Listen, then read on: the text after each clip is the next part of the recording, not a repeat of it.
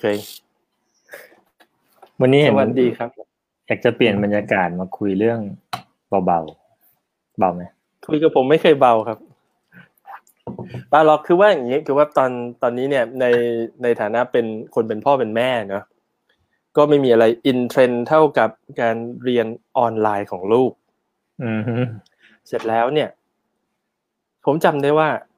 ตั้งแต่สักปลายมีนาเนี่ย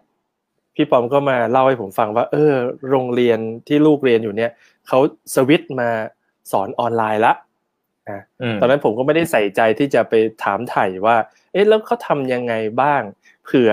คือคือตอนนั้นผมผมก็ไม่ได้คาดคิดว่าโรงเรียนอื่น ๆเขาจะได้ทำบ้าง ผมก็คิดว่าอ๋อโรงเรียนพี่ปอมเนี่ยเป็นอินเตอร์นะเป็นโรงเรียน in trend พ่อแม่มีความพร้อมเขาก็เลยทำเป็นแฟชั่นไปอย่างนั้นงั้นแหละ แต่ตอนนี้มันเริ่มมาใกล้ตัวขึ้นเรื่อยๆละเพื่อนๆเนี่ย โรงเรียนลูกเริ่มเปิดออนไลน์ละโรงเรียนลูกผมยังไม่เปิด แต่ก็เริ่มมีจดหมายมาถามว่าเช็คความพร้อมว่าว่าพร้อมแค่ไหนอย่างไร ซึ่งผมเชื่อว่าด้วยด้วยตามประสาของโรงเรียนเนี่ย คงไม่มีพ่อแม่คนไหนพูดว่าไม่พร้อมค่ะเขาก็คงพูดว่าพร้อมหมด ถ้าเกิดต้องไปเสริมอะไรเขาก็ต้องเสริมนะคนหัวเขาเลยนะหัวหัวใจคนเป็นพ่อเป็นแม่เนี่ย กับตัวเองเนี่ยประหยัดแต่กับลูกเนี่ย เขาถึงไหนถึงกัน เพราะฉะนั้นเนี่ย ยังไงผมว่ามันเปิดแน่ๆงั้นด้วยด้วยความที่ตัวเองที่ไม่ไม่ได้เตรียมความพร้อมเลย วันนี้ก็เริ่มเริ่มจะสั่นไหวว่าอุ๊ยแล้วเราต้องทำยังไงบ้าง แว็บแรกก็นึกถึงพี่ปอมก่อนเลยว่า เออ พี่ปอมเป็นผู้มีประสบการณ์อาบน้ำร้อนมาก่อนนี่นะอืมก็ก็เลยอยากจะมาขอความรู้ อยากให้พี่ปอมเล่าให้ฟังหน่อยว่า เอ๊ะ ระบบที่ที่โรงเรียนลูกพี่ปอมเขาจัดเรียนออนไลน์ให้เนี่ยเป็นเป็นยังไงมายังไงบ้าง แล้วรูปแบบเป็นอย่างไรบ้าง ชีวิตแต่ละวันของครอบครัวทั้งทั้งตัวคนเรียนทั้งทั้งพ่อแม่เนี่ยเป็นอย่างไร อยากรบกวนช่วยเล่าให้ฟังนิดนึงครับ ครับโอ้ฟังพูดจะเป็นทางการ ก็ เอาน่าจะจะมาขอพอเล่าความได้ความรู้เพราะว่านะก็ต้องอะครับ ช่วงนี้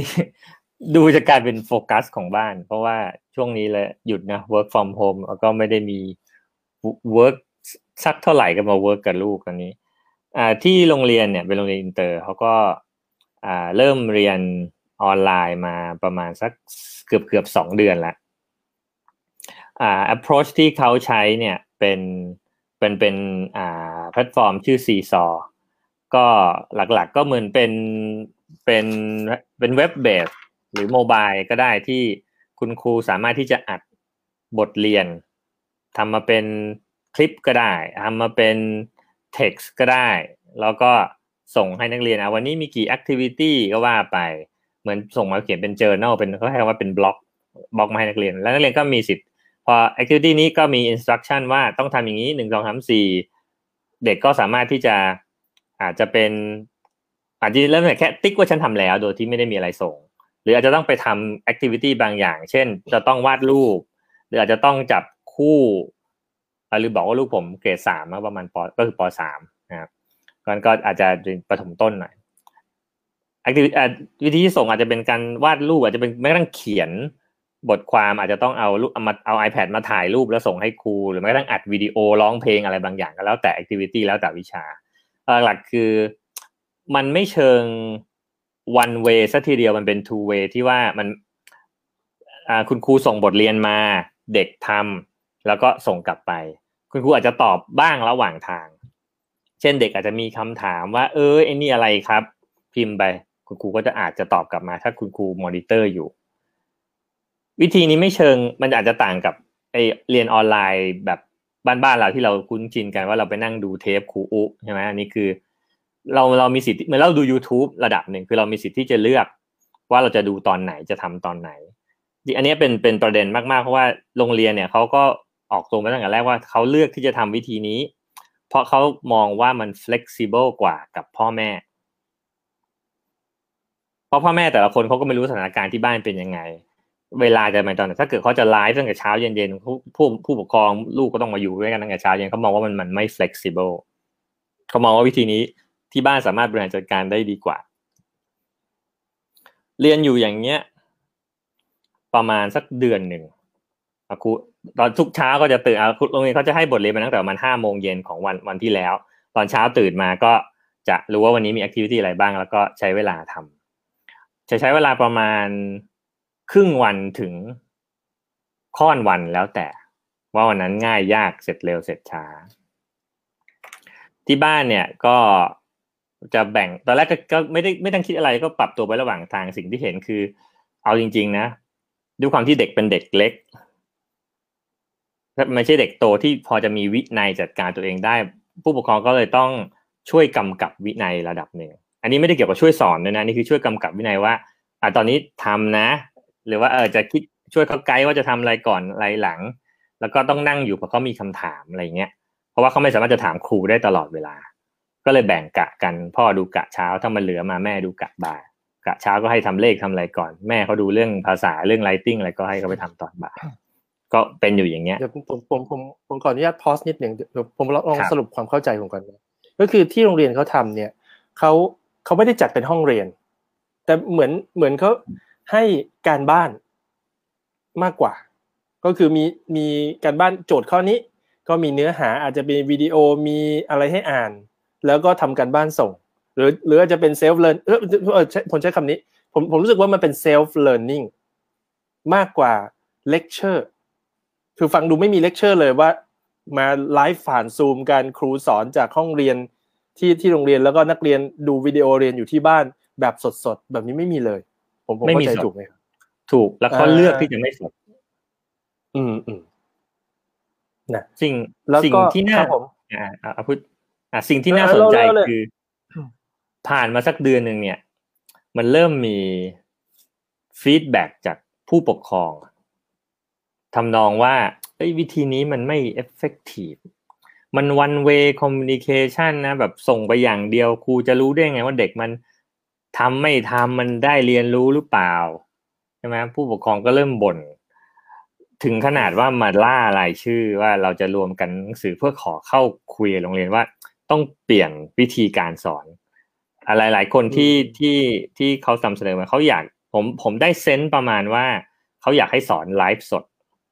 อืม ทีนี้อันนี้พูดพูดออกตัวนิดหนึ่งว่ามันได้อารมณ์บางส่วนว่าจริงๆก็มีส่วนหนึ่งผู้ปกครองรู้สึกว่ามันเป็นภาระกับที่บ้านเขาไม่ได้พูดตรงๆอย่างนั้นแต่ผมรู้สึกเอานะว่าเหมือนเป็นภาระซึ่งผมก็รับรู้มันเป็นแน่ๆว่าอย่างตัวผมผมผมก็ลงเอฟฟอร์ตไปกับลูกเยอะเหมือนกัน ถ้าเกิดว่ามีงาน เราจะโชคดีที่แบนด์วิดเรามีมีให้ลูก ถ้าเกิดบางคนที่เขาต้องทำงานด้วยตลอดเวลาเนี่ย ยิ่งน่าจะยิ่งจัดการลำบาก ถ้าบางคนมีลูกสองสามคนยิ่งหนักเข้าไปใหญ่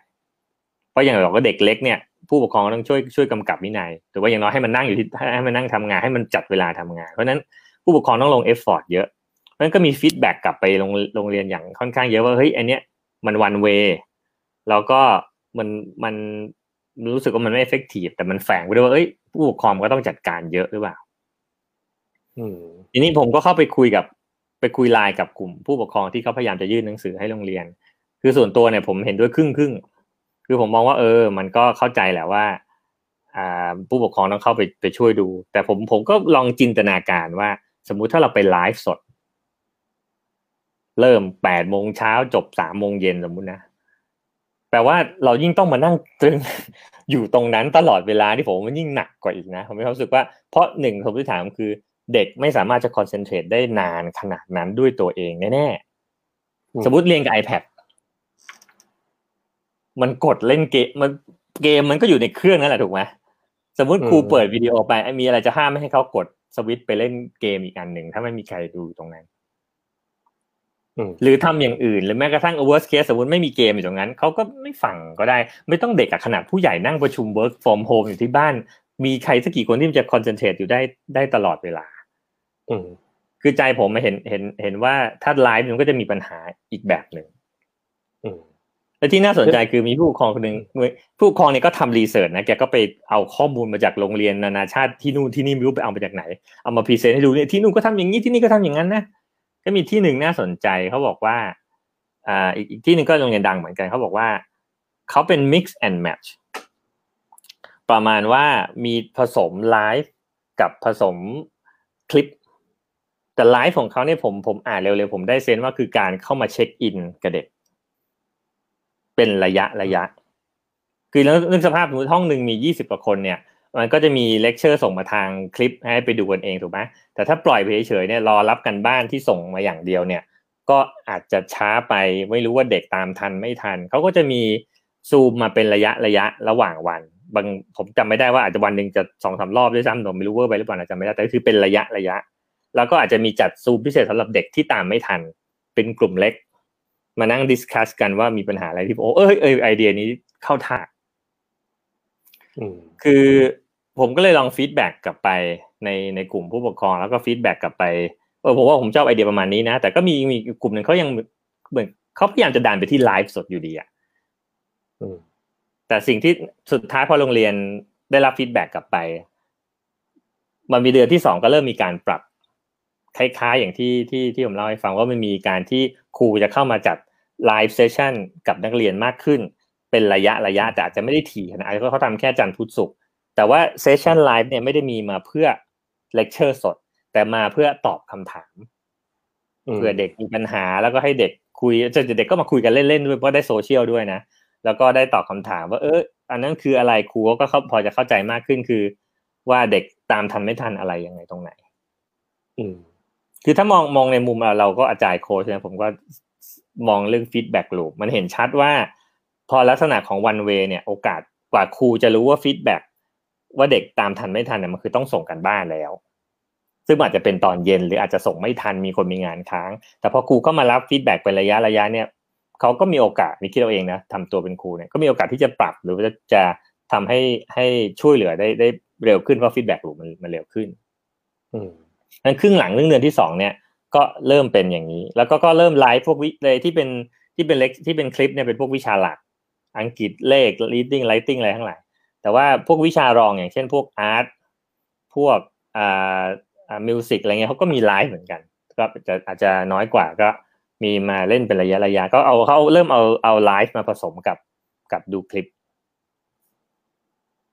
อืม ผมก็เออก็ก็เห็นเห็นพัฒนาการของมันก็โอเค อืม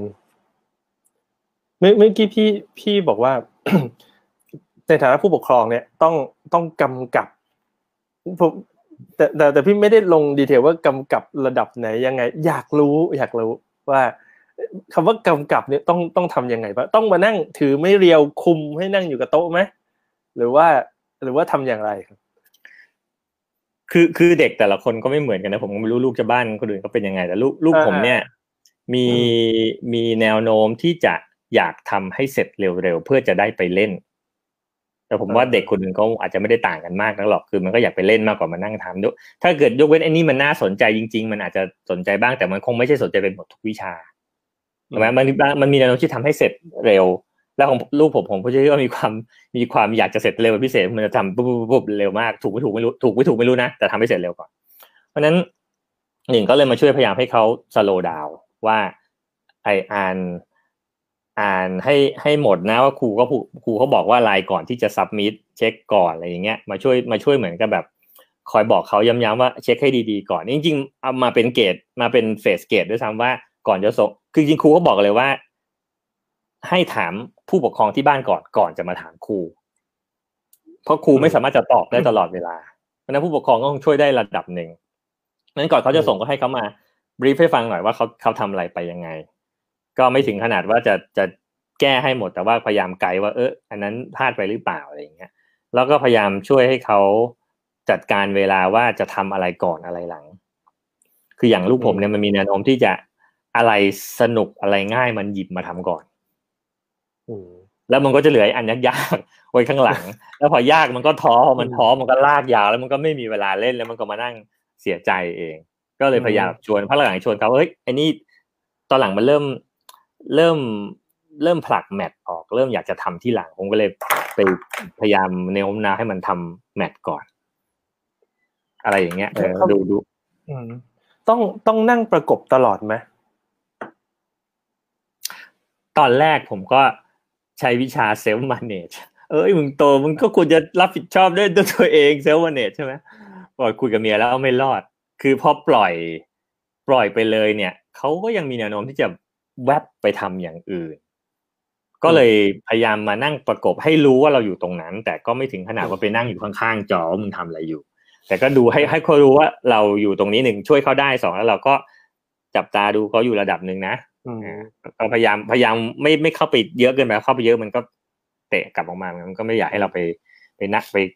อยู่ข้างหลังเยอะขนาดนั้น แต่ว่าปล่อยเลยก็ไม่ได้ อืม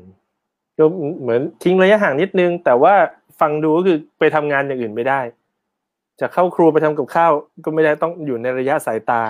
ใกล้ๆผกัมนก็เอาผมน่าเอาคอมมานั่งทำอยู่ตรงนั้นแหละก็แกก็แก๊กอยู่ข้างข้างหลังเอออืมจริงอะถ้าพูดจริง ๆในเชิงของ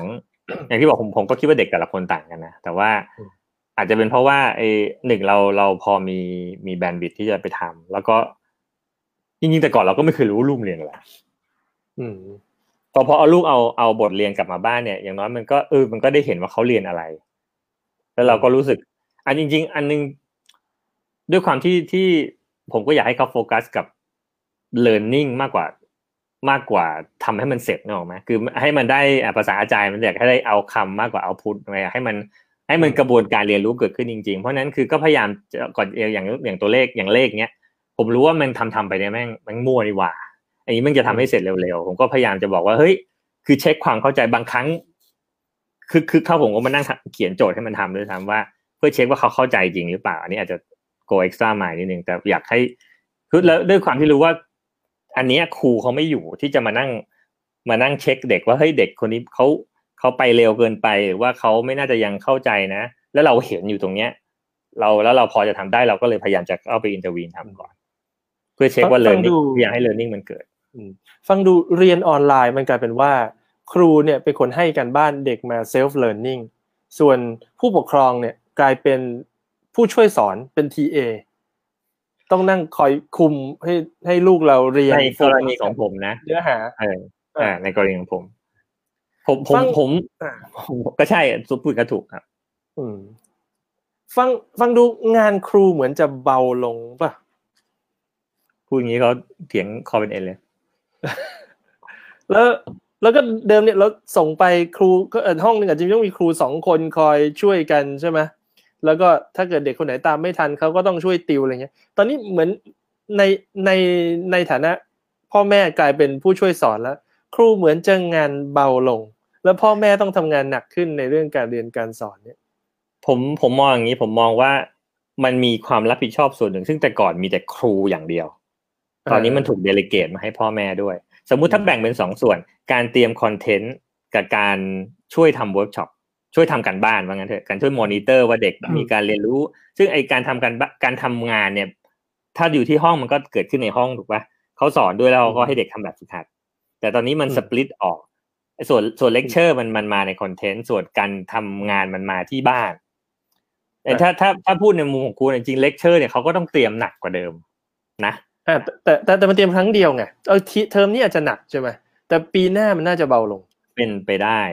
เป็นไปได้ถ้าเขาแต่เขาผมไม่คิดว่าตอนนี้เขามองยาวขนาดนั้นแต่ว่าเออคือดูดู effort ครูครูแต่ละคนเนี่ยแล้วยิ่งยิ่งสอนเด็กเนี่ย มันไม่ใช่มานั่งอ่านหนังสือให้ฟังอ่าแต่ละคนบางคนทำวิดีโอบางคนแบบ แทบจะแสดงละครนะว่าอืม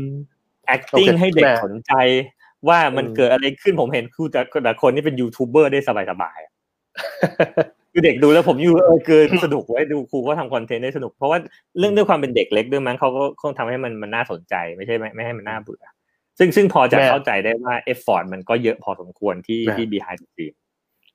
แหมพี่พี่พี่ก็แก้ซะเสร็จเลยผมจะ lead ไปคำถามสำคัญของพ่อแม่ส่วนใหญ่ ว่าอืมเอ๊ะครูดูจะเบาลงน่าน่าจะลดราคาค่าเทอมให้ด้วยนะ อะไรประมาณนั้น แต่ว่าพี่พี่กำลังบอกว่าไอ้ครั้งแรกเนี่ยมันหนัก แต่ถ้าเขาต้องทำอย่างนี้ต่อไปเรื่อยๆ ปีถัดไปเทอมถัดไป มันอาจจะเบาลงอันนี้ค่อยคุยกันประมาณนั้นเป็นไปได้เขาไม่ใช่ DLTV อืมที่ไปเอาที่อัดไว้แล้วสองปีที่แล้วออกมาอากาศเออเออช่วยช่วยเซ็นเซอร์ตรงนั้นด้วยนะครับ เดี๋ยวเราโดนฟ้องอ่าไอ้ยผมชื่นชมเขานะเออแค่แค่บอกว่าเอออันนี้มันค่อนข้างสดทำใหม่ แต่ผมว่าใช่ประเด็นที่เป็นภาระมามาถึงมาถึงพ่อแม่อันนี้เป็นประเด็นนะ แล้วมันไม่ผมไม่คิดว่ามันมีถูกมีผิด เพราะว่า พ่อแม่แต่ละคนก็ จะเรียกว่าความพร้อมไหมคือมุมมองก็ต่างกันความพร้อมก็ต่างกัน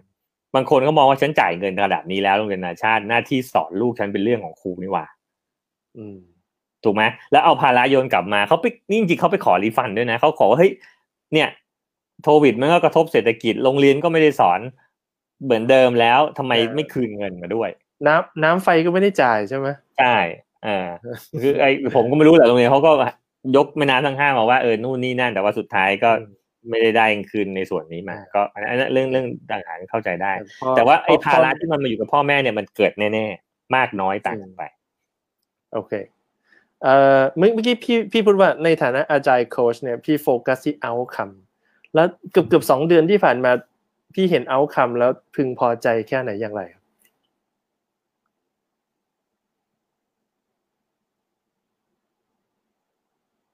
อันอันอันนี้ไม่ได้แฮงใช่ไหมครับ ไม่ได้แฮงกำลังนึกอยู่เอาจริงๆเนี่ย ไม่รู้ว่าจะเทียบกับอะไรว่า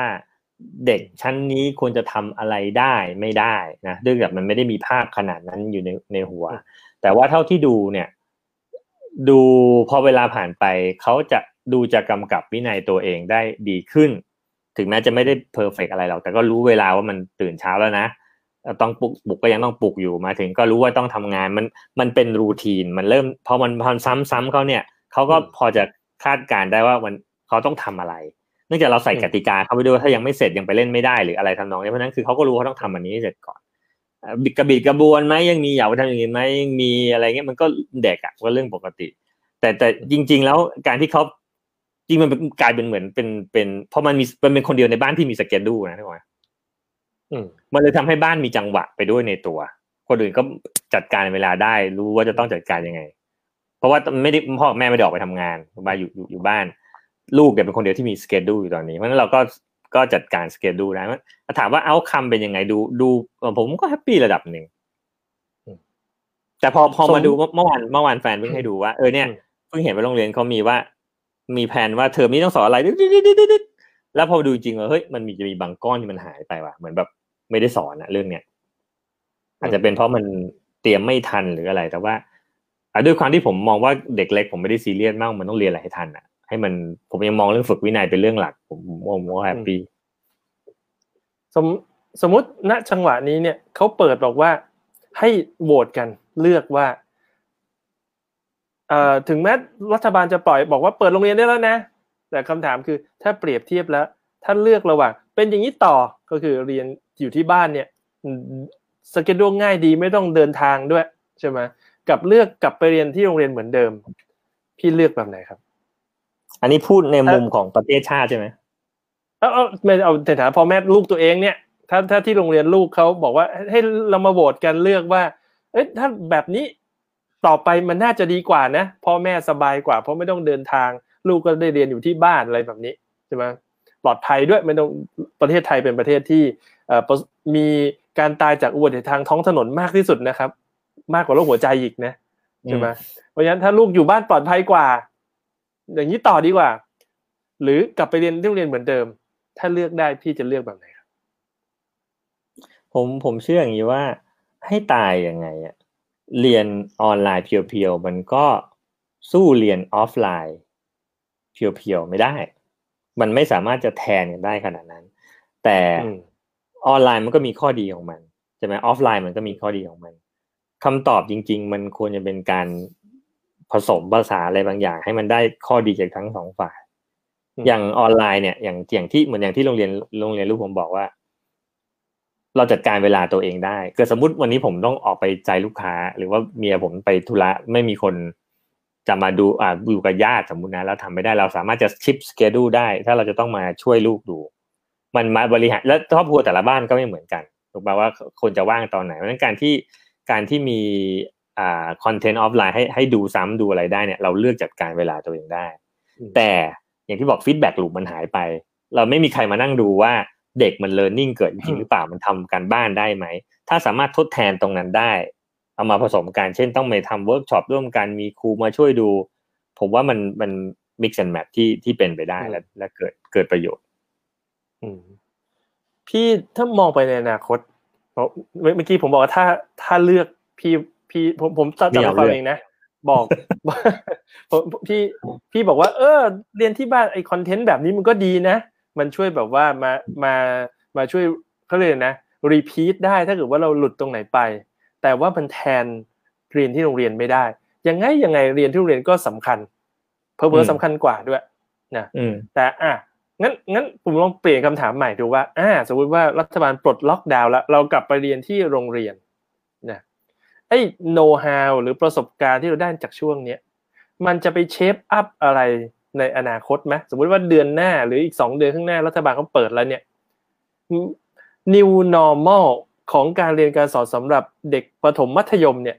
พี่มองเห็นว่ามันจะเปลี่ยนเป็นรูปแบบอย่างไรเพราะนั้นก็คงจะอดพูดถึงคุณครูอัญชลีไม่ได้ เราไม่ดราม่าไม่ดราม่าผมผมพูดอย่างนี้ ผมอยู่ฝั่งเซฟคุณครูนะคือผมมองมันเป็นก้าวแรกที่ดีที่ที่ทำให้คนเห็นศักยภาพของการเรียนออนไลน์ มันมันเข้าถึงมันมันสามารถไปมันมันมีข้อดีของมันที่จริง ๆ มันไปไปถึงได้กว้างไกลโรงเรียนหลังเขาชายขอบอะไรมันก็ไปได้ถูกไหมแต่ถ้าคนเริ่มมี awareness แล้วว่าเอ้ยสมมติคุณครูคนนี้เขาเขายังมีมันยังไม่เหมาะกับวิชานี้มันมีคนที่สอนได้ดีกว่านี้มันไม่เอาคนที่สอนดีกว่านี้มาสอนพูดพูดในมุมของประเทศชาตินะคือคนสอนเก่งๆก็มีตั้งเยอะตั้งแยะถูกปะมีคนบอกครูอุสอนเคมีใช่ไหมสมมติ ถ้าเอาแบบทุดอาจจะไม่ใช่ถึงขนาดทั้งประเทศสมมติกระทรวงศึกษายังยังยังไม่สามารถจะไปถึงนั้นได้สมมติผมมองว่าจะมีโรงเรียนเริ่มเห็นว่า เอ้ย ในกลุ่มโรงเรียนของเราเนี่ย โรงเรียนนี้ก็อาจจะเก่งเรื่องนี้ โรงเรียนอาจจะเก่งเรื่องนี้ แทนที่จะไปต่างคนต่างทำคอนเทนต์เองมันไม่รวมกันทำเราก็จะได้สุดยอดคอนเทนต์ของในกลุ่มเนี้ยลอยขึ้นมาแล้วเด็กก็แชร์กัน และครูแต่ในโรงเรียนก็มาโฟกัสเรื่องการทำการบ้านทำงานทำเวิร์กช็อปแทน และคอนเทนต์ไม่ต้องมานั่งเตรียมสิ่งซ้ำๆๆ ๆ กันทุกโรงเรียน อันนี้คนละโมเดลกับที่ที่กระทรวงศึกษาเขาใช้แบบเหมือนกับ broadcast ทั้งหมดนะสมมุติว่ากลับไปที่โรงเรียนนานาชาติเขาแต่แล้วผมก็ imagine ว่าแต่โรงเรียนเขาก็เตรียมเขาเองปะโรงเรียนนี้เขาก็มีคอนเทนต์ของเรื่องนี้แต่เกิดก็เขาเริ่มมีโรงเรียนในเครือเขาก็เริ่มเห็นว่าอ้าวเฮ้ยที่ที่เขาทำกว่านี้ทำมันก็วิชาเดียวกันน่ะ แต่ครูคนนั้นสอนเก่งกว่าเยอะเลยทำไมเราไม่ให้ครูนั้นมาสอนแทนไม่ต้องอัดซ้ำมันก็จะมีเริ่มเริ่มเริ่ม merge คอนเทนต์เริ่มเอาแบบว่าเอ้ย คอนเทนต์ที่ดีมันจะเริ่มลอยโผล่ขึ้นมา ครูก็จะมีโอกาสครูที่ไม่ต้องมีเอาเวลามาเตรียมคอนเทนต์ก็จะต้องสามารถมีเวลาไปโฟกัสกับการช่วยมอนิเตอร์เด็กช่วย make make sure ว่า learning มันเกิดช่วยทำเวิร์กช็อปช่วยทำงานบ้านนี้มากขึ้นเทรนด์มันก็จะเริ่มไป flip classroom มากขึ้นอะไรเงี้ยอืมคือคือพี่เราบอกว่า new normal มันน่าจะเกิดว่าแทนที่เราต่างคนต่างสอน เป็นมาเริ่มมาแชร์ resource กัน ใครมีเนื้อหาที่ดีคอนเทนต์ที่ดีครูสอนที่ดี ก็มา merge คอนเทนต์กัน แล้วแชร์ resource ก็คือแทนที่จะต่างคนต่างสอนครู แต่ละห้องสอนไม่เหมือนกัน อาจจะมีส่วนได้ส่วนเสียต้องครูเก่งที่สุดไปสอนห้องคิง ตอนนี้เราได้ครูสอนห้องคิงสอนได้ทุกห้อง แล้วก็ระหว่างโรงเรียนก็ merge แชร์กันด้วยเป็นสังคมแห่งการแบ่งปันนะผมคิดต่อว่าถ้าอย่างนั้นถ้าคุณภาพ content แต่โรงเรียนเหมือนเหมือนกัน การเลือกโรงเรียนให้ลูกก็กลายเป็นเรื่องราคาสิ ว่าก็เรียนที่ไหนก็วิดีโอครูอุเหมือนกันฉะนั้นที่ไหนถูกกว่าก็ก็ส่งลูกไปเรียนสิ แล้วโรงเรียนจะหาจุดต่างหรือหรือจุดขายจากไหนที่จะไม่เกิด differentiation ถ้าผู้ปกครองเข้าใจว่าไอ้ส่วนคอนเทนต์เนี่ยมันเป็นแค่ส่วนหนึ่งของการศึกษา มันไม่ใช่ทั้งหมดเอาง่ายๆไปเรียนที่โรงเรียนมันไม่ได้มีแต่ วิชา อันนี้อาจจะพูดถึงอาวิชาแกนหลัก มันอาจจะเหมือนกันถูกไหมแต่มันมีวิชาอื่น ซึ่งมันเป็นประสบเดี๋ยวนี้เขาพูดถึงเรื่องประสบการณ์ชีวิตวิชาการใช้ชีวิตด้วยซ้ำอื่น ๆ ที่มันรอบๆที่มันไม่สามารถจะสอนออนไลน์ได้ที่มันต้องการการปฏิสัมพันธ์ ที่มันต้องการฝึกการเข้าสังคมอะไรเงี้ยไอ้องค์ประกอบอื่นเหล่านี้ต่างหากที่ที่มันจะเป็นจุดที่ที่อาจจะเป็นสร้างความแตกต่าง แล้วจริงๆการการที่คอนเทนต์มันเหมือนกันหมด แล้วถ้าเกิดมันดีเหมือนกันหมดมันเป็นเรื่องดีในระดับ บิ๊กระดับมหภาคด้วยซ้ำว่าทุกคนยกระดับมาตรฐานขึ้นมา ถูกป่าว่า content มันไม่มีใครมา อย่างอย่างน้อยคุณภาพ content ที่เป็นแกนหลักเนี่ยที่มันเป็นเรื่องเลคเชอร์ซ้ำๆเนี่ยมันมัน repeat กันได้ในส่วนที่มันยังไม่สามารถทำอย่างนั้นได้ก็มีโอกาสไปพัฒนามากขึ้น ก็มีจุดมีโอกาสสร้างความแตกต่าง ผมผมได้ยินแบบนี้ว่า อนาคตเนี่ยด้วยด้วย skill หรือ knowledge ที่เรามีตอนนี้การสร้างคอนเทนต์เนี่ย มันจะเริ่มมีมาตรฐานมากขึ้น แล้วความแตกต่างของแต่โรงเรียนจะน้อยลงในเรื่องคุณภาพการสอน ในเชิง hard skill นะ เลข ภาษาวิทยาศาสตร์อะไรพวกนี้ แต่สิ่งที่มันจะสร้างความแตกต่างคือเรื่อง soft skill โรงเรียนนี้ไปเรียนแล้วลูกจะมีวินัยจะมีความสุขขุม โรงเรียนนี้ลูกจะเก่งด้านปฏิสัมพันธ์การพูดในที่สาธารณะ โรงเรียนนี้เนี่ยส่งเสริมให้ลูกเป็นดารา นะสามารถแสดงออกได้ดีในที่สาธารณะประมาณ เราจะเริ่มเลือกโรงเรียนจาก soft skill ไม่ใช่ hard skill เราไม่ใช่ว่าอ๋อโรงเรียนนี้เข้าไปแล้วเป็นหมอวิศวะเยอะ โรงเรียนนี้เรียนแล้วเนี่ยได้สังคมลูกคนมีกะตังค์เป็นชนชั้นกลางถึงสูงประมาณนั้นเราจะไม่เลือกแบบนั้นละเราเลือกตรงกันข้ามคือ ของนั้นเหมือนเหมือนกัน สิ่งที่แตกต่างคือ soft skill ที่โรงเรียนให้ ผมผมจับใจความพี่พี่หมายความอย่างนี้คือ networking ยังไงก็ยังมีอยู่เราอยู่ในสังคมไทยนะการเลือกโรงเรียนเพื่อจะให้ไปอยู่ในส่วนหนึ่งของของ network ผมว่ายังไงก็ก็ยังมีอยู่อีกนานนี่ไม่พ้นแต่ถ้าพูดถึงเรื่อง soft skill hard skill เนี่ยจริง ๆ เรามักจะมีคนทั่วๆไปเนอะมักจะมี perception ว่าเราแข่งกันเรื่อง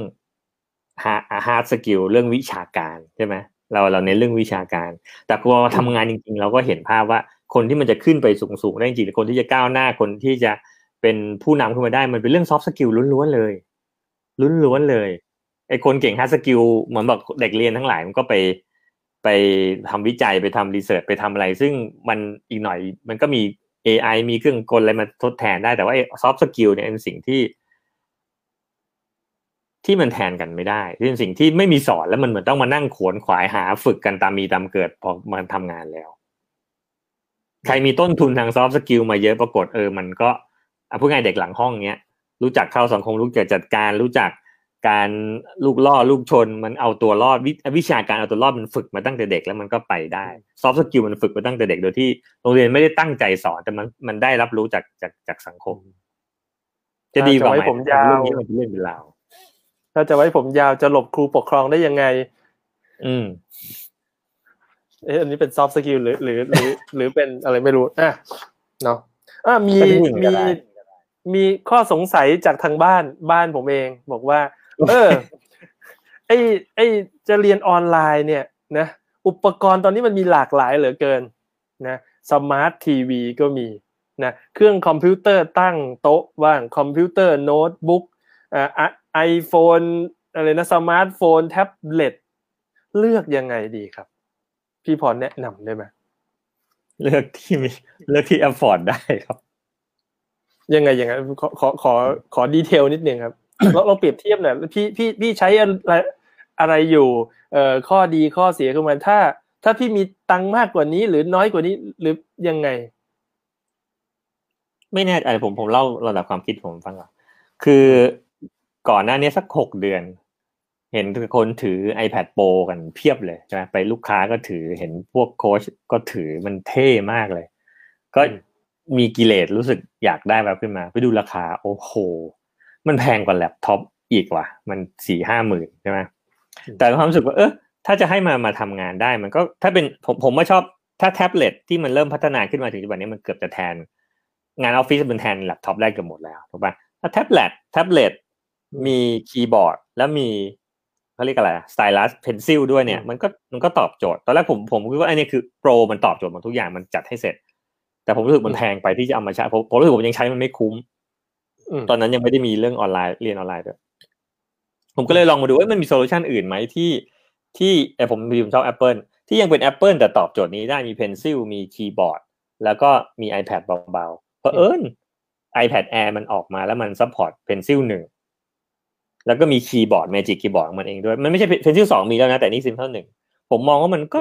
good enough สำหรับคนที่ไม่เคยใช้อย่างผม ผมก็ไม่รู้ pencil มันจะคุ้มไหมคีย์บอร์ดจะเป็นยังไง ผมก็เลยตัดสินใจซื้อ iPad Air Magic Keyboard แล้วก็ pencil แล้วก็ไปซื้อเคสเอาเองที่มันสามารถพับใส่คีย์บอร์ดแล้วก็ใส่ pencil ได้ feature เหมือน iPad เหมือนเกือบจะเหมือนอะ feature ที่ผมต้องการอะมีคีย์บอร์ดมีpencil แล้วใช้ iPad แล้วพอเออเนี่ยพอเรียนออนไลน์มาปรากฏลูกใช้คุ้มสุดเลย อืม คือมันได้ใช้ pencil มันได้ใช้คีย์บอร์ด มันได้ใช้ iPad แล้วไม่ต้องมาแย่งคอมพิวเตอร์แม่เล่น มันก็ใช้ของมันได้ก็รู้สึกว่าอะถ้าเกิดว่าใช้แค่นี้ผมว่ามันตอบโจทย์ แล้วเขาเองคงยังไม่ได้จำเป็นต้องใช้แล็ปท็อปผมว่าอย่างเด็กเด็กประถมต้นถ้าจะกลับไปโรงเรียนแล้วก็เริ่มออนไลน์เนี่ยผมว่าไอไอแท็บเล็ตเนี่ยยังใช้ไปได้อีกนาน เพราะยิงงานเขาไม่ได้ใช้แบบคอมพิวเตอร์กราฟิก ไม่ได้เขียนโปรแกรมอะไรขนาดนั้นผมว่ามันผมผมได้ยินที่ผมผมผมเข้าใจว่าคีย์บอร์ดจำเป็น ถ้าถ้าจะเรียนออนไลน์คีย์บอร์ดจำเป็น จริงๆดูด้วยนะว่าเด็กชั้นอะไรพอดีลูกเราอยู่อายุใกล้ๆกันถูกไหมอืมจริง ๆ ตอนที่โรงเรียนเขาออกมาเนี่ยเขาบอกด้วยซ้ำว่าเขาไม่ได้ encourage ให้เด็กจะต้องใช้คีย์บอร์ดเยอะบางทีเขาบอกว่า อ่า เขียนใส่กระดาษถ่ายรูปแล้วส่งไปก็ได้ เขาก็โอเค ซึ่งจริงมันก็ทำได้แต่เพอเอิญรูปผมมันชอบชอบกดอะแล้วมันก็ในวิชาคอมมันก็เรียนอะไรไอเกม typing อะไรมันก็กดพอได้มันก็เลยชอบพิมพ์ ซึ่งพอมีอืมคีย์บอร์ดเนี่ย มันพิมพ์ง่ายกว่าไปพิมพ์บนแท็บเล็ตอยู่แล้วแท็บเล็ตอยู่แล้วงั้นมันก็คุ้มแล้วแล้วอย่าง pen pencil ใช้ใช้ทำอะไรใช้ใช้นิ้ววาดแทนได้ไหมได้แต่ precision มันก็ไม่ไม่แม่นเท่าถูกปะคือเราไม่ได้มาเรียน drawing จริงๆ pencil หนึ่งมันก็บอกอยู่แล้วมันถ้าเกิดคุณ มันก็ไม่ได้เป๊ะขนาดนั้นถ้าเทียบกับ pencil สองแต่มัน good enough สำหรับเด็กเอามาเรียนถูกปะอย่างมากเมื่อให้มาอืมขีดเส้น ให้มาวาดอะไรบางอย่าง ให้วงกลมให้วาดที่พอจะรู้เรื่องมันพอแล้ว อืม เราไม่ได้ไปอืมทำเป็น professional graphic อะไรขนาดนั้น เราแค่พอจะวาดรูปอะไรได้มันก็ตอบโจทย์แล้ว อืม คือคือแสดงว่าเรียนออนไลน์มัน มันไม่ใช่แบบตอบ A B C D กกขอคงอะไรอย่างนี้ไม่ใช่ มันก็ต้องมีวาดมีเขียนอะไรด้วย อ่าอย่างน้อยที่อย่างที่บอกอย่างที่ซีซอที่โรงเรียนลูกผมใช้เนี่ย เด็กอืมสามารถส่งงานได้หลายฟอร์แมตเป็น powerpoint เอ้ยเป็นสไลด์ได้อะตึ๊ดตึ๊ดตึ๊ดตึ๊ดแล้วในสไลด์อยู่ที่ว่าจะใส่อะไรเข้าไป อืมเขาจริงไอ้รูปแบบของการส่งนี่คือเหมือนส่ง powerpoint สไลด์เลยนะในสไลด์นี้มันก็มี tool ว่าอืม drawing tool อัดวิดีโอได้อัดเสียงได้อะไรเงี้ยอืมวาด annotate วาดรูปได้ อืมแล้วที่ยิ่งเด็กชอบมันก็เล่นของมันไปเรื่อยอืม ดูดูพี่ก็ผ่านประสบการณ์มาพอสมควร เราเราสองคนก็ทำงานในฐานะโค้ชแล้วก็เป็นเทรนเนอร์ด้วย เราก็มีเนื้อหาสอนเกี่ยวกับเรื่อง agile ประมาณนั้น เห็นพัฒนาการการเรียนการสอนออนไลน์ในโรงเรียน มีตรงไหนที่แวบแล้วอุ้ยมันนี่มันดีจังเลย แล้วจะมาปรับใช้กับการเรียนการสอนในวงการ agile บ้างไหมครับ จริงจริงเมื่อกี้ก็ หลุดพูดไปเรื่อง flip classroom นะผมว่าขยายความหน่อยก็ได้อืมว่า คือเป็นคอนเซปต์ที่ที่เราคุยกันมาสักพักแล้วก็เห็นคนพูดกันว่า flip classroom เนี่ยมันกลับ แต่ก่อนเนี่ยเราไปเรียนที่โรงเรียนแล้วมาทำกันบ้านที่บ้านถูกไหมคำว่า flip นี่คือมันกลับที่ว่าเราเรียนที่บ้านนั่งดูวิดีโอ ดูไม่ชัดอยากฟังซ้ำกี่รอบก็ดูเข้าไป แล้วเราไปทำการบ้านที่โรงเรียน คือมีแต่ว่ามีคนมาช่วยเราดูว่าเราทำการบ้านเป็นยังไงถูกไหม คือมีครู ครูมาช่วยเราดูงั้นบทบาทของครูในมุมของ Flip Classroom เนี่ยจะเปลี่ยนเป็นโค้ชเปลี่ยนเป็น Facilitator ช่วยติวเตอร์ช่วย mentor ช่วยทำให้การเรียนรู้มันเกิด ซึ่งผมผมมองว่ามันเป็นคอนเซปต์ที่ตอนนี้เทคโนโลยีมันมันมาแล้ว และโควิดมันทำให้เห็นภาพว่ามันทำได้ เทคโนโลยีมันตอบโจทย์ได้ เพียงแต่ว่าถ้ามองในมุมเนี้ย ไอตัว คนที่ยังไม่ไม่รู้ตัวว่าจะต้องต้องต้องมี skill เพิ่มคือคนที่มาเป็น facilitator หรือเป็นโค้ชนั่นแหละจะเป็นพ่อแม่หรือจะเป็นเป็นครูก็แล้วแต่ แต่เทคโนโลยีมันไปแล้ว ทีนี้ถ้ามามองในเชิงของของการสอน อย่างอย่าง agile เนี่ยจริงๆมันเป็น mix ระหว่าง soft skill กับ hard skill แต่มันก็มีส่วนที่เป็นคอนเทนต์แบบเหมือนเราไปสอนกี่รอบมันก็พูดเหมือนเดิมแล้ววะอืมไอคอนเทนต์เบสิกคอนเทนต์คอนเทนต์ที่มันซ้ำพวกเนี้ยมันมันควรจะสามารถขึ้นเป็นออนไลน์ได้ แต่จังหวะที่เราจะเริ่มมาเช็คว่าเออ อาจจะเป็นเวิร์กช็อปอาจจะเป็นกิจกรรม อาจจะทำให้เกิดการself learner เนี่ย อาจจะเป็นจังหวะที่อืมอ่าตัวเทรนเนอร์เปลี่ยนบทบาทมามาให้ความสำคัญกับเรื่องพวกนี้แทน อาจจะให้มันสเกลออกไปได้ที่ว่าสมมติเราเกิดเกิดการ training ที่คือหลายหลายคนชอบพูดว่ามีคนมาชวนเราไปทำ online training เยอะเหมือนกัน ซึ่งยังไม่เห็นอะไรลงตัวที่ว่า คือเราผมผมเองผมก็ไม่ชอบที่แบบไปอัดเทปทิ้งไว้แล้วมาดู อย่างเงี้ยคือเราก็รู้ว่ามันไม่สามารถจะถ่ายทอดเนื้อหาของของคอนเซปต์ของ agile ไปได้ทั้งหมด แต่ผมก็เชื่อว่ามันมีส่วนหนึ่งที่มันที่มัน repeat ได้ทำได้ ส่วนนั้นก็ไปอยู่ในเรื่องของเหมือนทำออนไลน์ทำคลิป แต่ส่วนที่จะมาทำเวิร์กช็อปหรือการเรียนรู้เนี่ยอาจจะเป็นโจทย์ที่ต้องมาแก้เพิ่มว่าจะจะจัดการมันอย่างไร อืมนะถ้าตอบซึ่งนั่นยังคือยู่อมันน่าจะ flip ได้มากขึ้นอ่ายังยังอยู่ในกระบวนการอยู่ประมาณนั้น อืม อืมโอเคเซสชันนี้มันจะสั้นกว่ากว่าทุกที เพราะว่า เพราะว่าเราล็อกไว้นะตอนนี้ครับเหลืออีกประมาณห้านาที พี่มีอะไรอยากครับทิ้งท้ายไหมครับ ว่าคนที่เขาบังเอิญบังเอิญเข้ามาฟังเอ่อไลฟ์เราแล้วบอกว่า อุ๊ยนะเออน่าสนใจจังเลยอะไรประมาณนั้นแล้วเออของฉันเนี่ยกำลังเพิ่งเนี่ยเพิ่งเพิ่งเรียนลูกเพิ่งเรียนออนไลน์มาสองสาวันเนี่ยหรือว่าอย่างของผมเนี่ย ลูกจะต้องเรียนออนไลน์น่าน่าจะต้นเดือนหน้าเนี่ยนะ ถ้าเกิดพี่อยากจะทิ้งท้ายให้กับกับพ่อแม่ที่จำเป็นลูกจำเป็นต้องเรียนออนไลน์ช่วงนี้ อยากฝากอะไรบอกเขาบ้างครับ ผมบอกมุมมองของผมนะผมไม่ได้บอกว่าคนอื่นจะต้องต้องมองอย่างผมผมมองว่าจริง ๆ พาการเรียนรู้ของลูกเนี่ย ภาระเรื่องการเรียนรู้ของลูกเนี่ย ผมไม่ได้ไปฝากความหวังไว้กับโรงเรียนทั้งหมด ถึงมันจะฉายตังค่าเทอมแพงขนาดนี้ก็แล้วตามแต่ว่า คือเพราะเพราะถ้าเราคาดหวังอย่างนั้นเนี่ย พอลงพอจัดออนไลน์ปุ๊บเรามีความรู้สึกว่ามันไม่ใช่หน้าที่เราแล้วโรงเรียนโรงเรียนควรจะจัดการดีวะเราก็คุณไม่ควรต้องกระทบอะไร แต่จริงๆแล้วยิ่งพอการเรียนออนไลน์แล้ว เรามีโอกาสที่จะเข้าไปไปช่วยดูตรงเนี้ย มัน หนึ่งมันมันมันมันมันเปิดโอกาสหลาย ๆ อย่างนะมันเปิดเรื่องเราสามารถบอนดิ้งกับลูกได้ เรารู้ว่าว่าลูกเขาเรียนอะไรแล้วจริง ๆ มันดีกว่าการที่เราส่งลูกไปโรงเรียนเฉยเราไม่รู้เรื่องว่าเขาเกิดอะไรขึ้น ถึงว่าบางทีมีสมุดพกมาตอนปลายเทอมว่าไอ้นี่มันตกนั่นคือถ้าถ้าเราปรับมุมมองนิดนึงว่าจริง ๆ แล้ว เราพ่อแม่เนี่ยส่วนหนึ่งเราก็มีหน้าที่ที่จะมันคือการเลี้ยงดูเขามุมหนึ่งถึงแม้จะเป็นเรื่องการศึกษาเราก็มีส่วนที่ที่จะต้องช่วย ในเรื่องการศึกษาเขาเขาเหมือนกันนั้นเราให้บทบาทความเป็นครูนะจริง ๆ แล้ว พ่อแม่ก็ควรจะ take มาส่วนหนึ่งเหมือนกัน ไม่มากก็น้อย นี่ถ้าเกิดว่าเรามองเรื่องโมเดล flip ต่อไปเนี่ย ถ้าเกิดมันมีการทำออนไลน์มากขึ้น คนที่ควรจะฝึกมากขึ้นจริงๆ skill ที่พ่อแม่ไม่มีอาจจะต้องไปฝึกแล้วหรือเปล่าว่า ถ้าหนึ่งเราเริ่มเช็คความคาดหวังเฮ้ยเราก็มีส่วนที่จะต้องช่วยไกด์ลูกเหมือนกัน แต่เราทำไม่เป็นว่ะไม่รู้ทำยังไงแล้วไม่รู้ว่าวิชานี้ทำยังไงเนี่ย แต่ถ้าเราเราบอกว่าเอ้ยถ้าถ้าเราช่วยตรงนั้นได้เนี่ย สุดท้ายผลมันเกิดกับลูกเรางั้นผมยังพูดไปเล่นๆวันนี้โพสไปเล่นว่าเรียนออนไลน์เนี่ยสิ่งที่มันหายไปคือมันไม่มีคอร์สให้พ่อแม่แล้วพ่อแม่ทำตัวไงอ่าจริงๆ ถ้ามีไกด์ซะหน่อยแล้วบางคนเลือกได้มอาจจะช่วยให้ มันเหมือนเป็นอย่างที่เราเคยไปพูดมันเป็นเป็นสามเหลี่ยมนะมันมีครู มันมีเด็กแล้วมันก็มีพ่อแม่ ทำยังไงสามเหลี่ยมนี้มันจะประสานกันได้ไม่ใช่เราไปบอกว่าเราไปโยนภาระว่าโรงเรียนต้องจัดการทุกอย่างอันนั้นก็วันเวทเกินไปผมผมผมฟังพี่ปุ๊บแล้วผมแวบขึ้นมาเลยว่าเฮ้ยสมัยก่อนเนี่ย มันมันมีเหมือนกันนะที่โรงเรียนอัดวิชาการแล้วลูกตามไม่ทันพ่อแม่ต้องส่งลูกไปเรียนเป็นประมาณโรงเรียนติวเตอร์ สอนเหมือนอะไรเขาเลยนะสอนซ่อมเสริมจากโรงเรียนแล้วก็สอนทำกันบ้านประมาณนั้น ผมผมมองเห็นว่าเดี๋ยวหลังโควิดหรือช่วงโควิด เนี่ยอาจจะมีอาชีพใหม่ คืออาชีพติวเตอร์ตามบ้านไปประกบลูกเป็นอะไรนะเออเป็นโค้ชแทนพ่อแม่เพราะพ่อแม่ไม่รู้จะสอนยังไงไม่มีเวลาใช่ไหมก็จ้างโค้ชมาประกบลูกที่บ้าน อะไรประมาณนั้นก็น่าสนใจดี ตอนนี้น่าจะสมควรแก่เวลา เราเราลองเลิกตรงเวลากันดีไหมครับดีเราเลททุกทีเลยเนาะขอบคุณพี่มากครับ ผมได้ไอเดียอะไรแล้วก็ เดี๋ยวต้องไปไปเตรียมตัวนะเพราะว่าเดี๋ยวมาถึงคงมีมีอะไรให้ให้ตัวเองต้องโฟกัส ก็ได้พี่แชร์ประสบการณ์วันนี้ผมก็รู้สึกว่า เออเออเริ่มเห็นภาพชีวิตตัวเองในอนาคตมากขึ้น ว่าว่าอะไรจะเกิดขึ้นกับชีวิตเราบ้างเนาะขอบคุณครับขอบคุณครับสวัสดีครับ อันนี้พี่เป็นคนอินิเชตครับ พี่ต้องกดกดครับ